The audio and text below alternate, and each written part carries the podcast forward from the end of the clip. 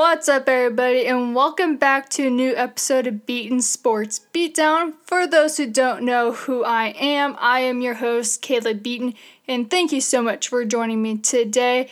And also, if you haven't checked out the first two episodes, go ahead and do that after you listen to this episode. And also, don't forget to follow me on Instagram at Beatens underscore sports underscore beat underscore down.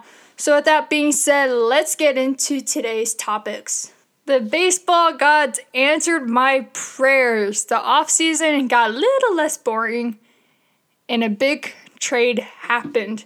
That's not named the San Diego Padres. Can y'all guess who it is? You probably already know, but just take a second and guess. Ready? The New York Mets. They made an incredible trade that I absolutely love. They get Francisco Lindor and Carlos Carrasco from the Cleveland Indians, and the Mets are trading away Amed Rosario, Andres Gimenez, Josh Wolf, and Isaiah Green. Love this trade.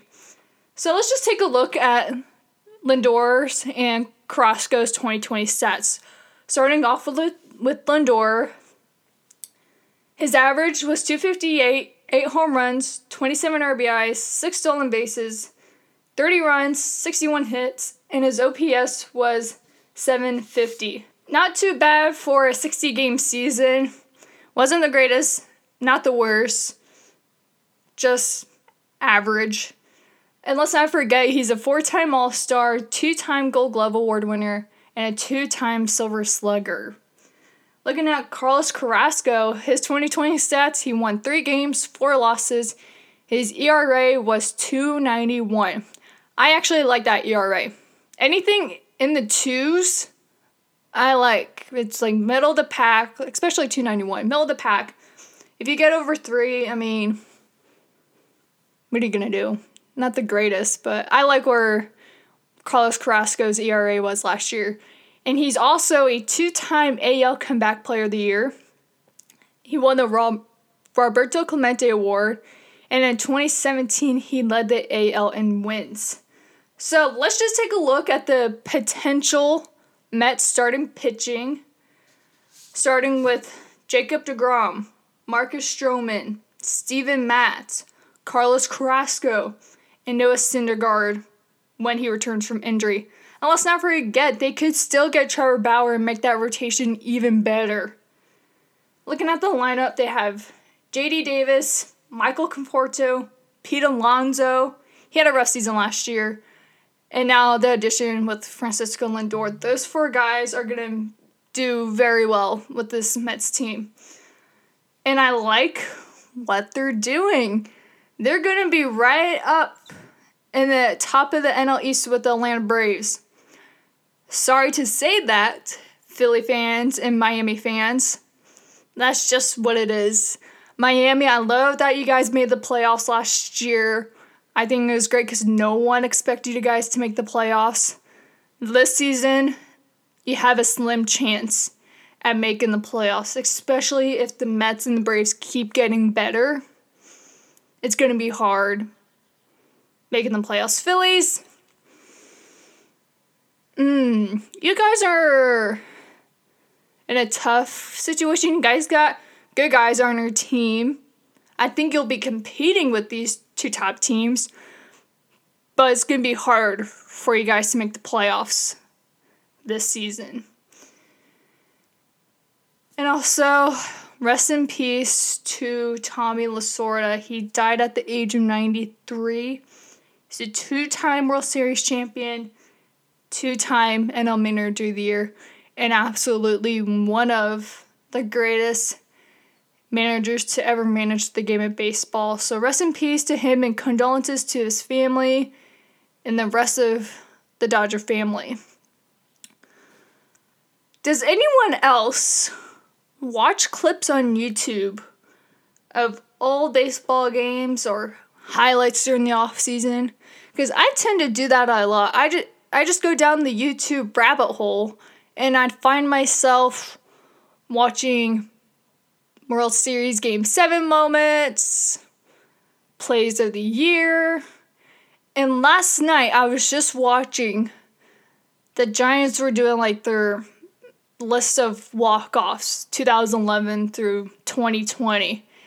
And Travis Ishikawa's walk-off home run in the 2014 NLCS for them to win the pennant gives me chills every time I watch it. Even if you're not a Giants fan, I feel like you'll still get a chills just from watching that. Especially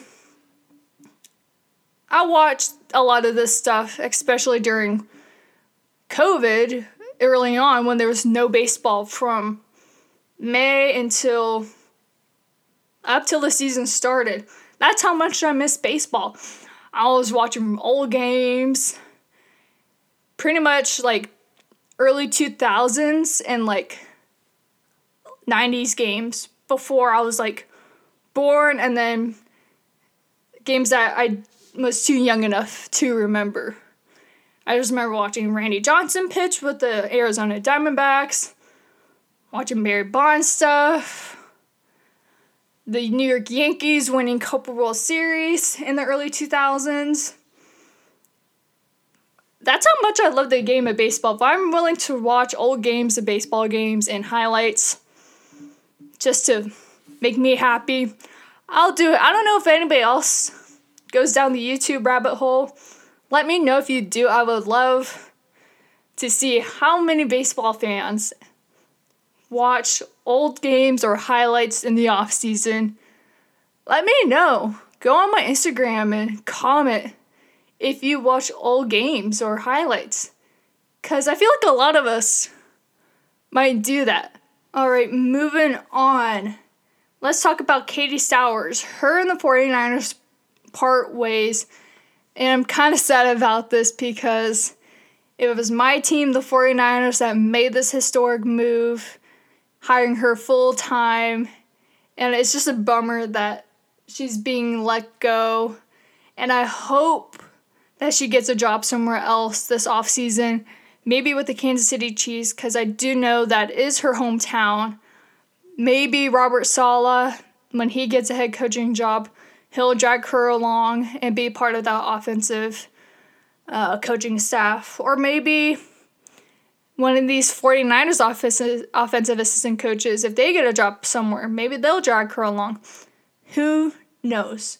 Let's just take a look at all the females that either are active or were active as coaches in professional sports, starting off in the NFL with Katie Sowers, Jennifer Welter, Catherine Smith, Kelsey Martinez, Jennifer King, Moving on to the NBA, Becky Hammon, Lindsey Harding, Lindsay Gottlieb. In the MLB, right now it's only Alyssa Nakken as a full time coach, and there's Kim Ng as the first ever female GM in Major League Baseball. And then in the minor leagues, just to name a few, Bianca Smith, the first ever female African American to be a minor league coach. And then we have also Rachel Balkovec with the New York Yankees. That's a small list, but there are more out there. These females, wall breakers, just making history for themselves and also paving the path for young girls that are looking up to these women. And I absolutely love it especially Alyssa Nakken, right now being the only female in professional baseball. And we got Becky Hammon, who is very, very close to becoming the first ever woman head coach in NBA history. I can feel it, it's gonna happen with Becky Hammon. Like in that last episode, I talked about Becky Hammon, it's gonna happen. Just a matter of when, it's gonna happen. And then in the minor leagues, Bianca Smith, Rachel Balkovec. They'll if they we'll see how they do this season, but I think they'll definitely be moving up. All right, everyone, that's all I got for you guys today. Thank you so much to listening to this episode of Beaton Sports Beatdown. I would like to be posting two to three times a week, So follow me on Instagram again at beatens underscore sports underscore beat underscore down for updates on when new episodes are dropping. And also, don't forget to follow me on Spotify. All right, everyone. I'll see you guys next time and hope you have an amazing day.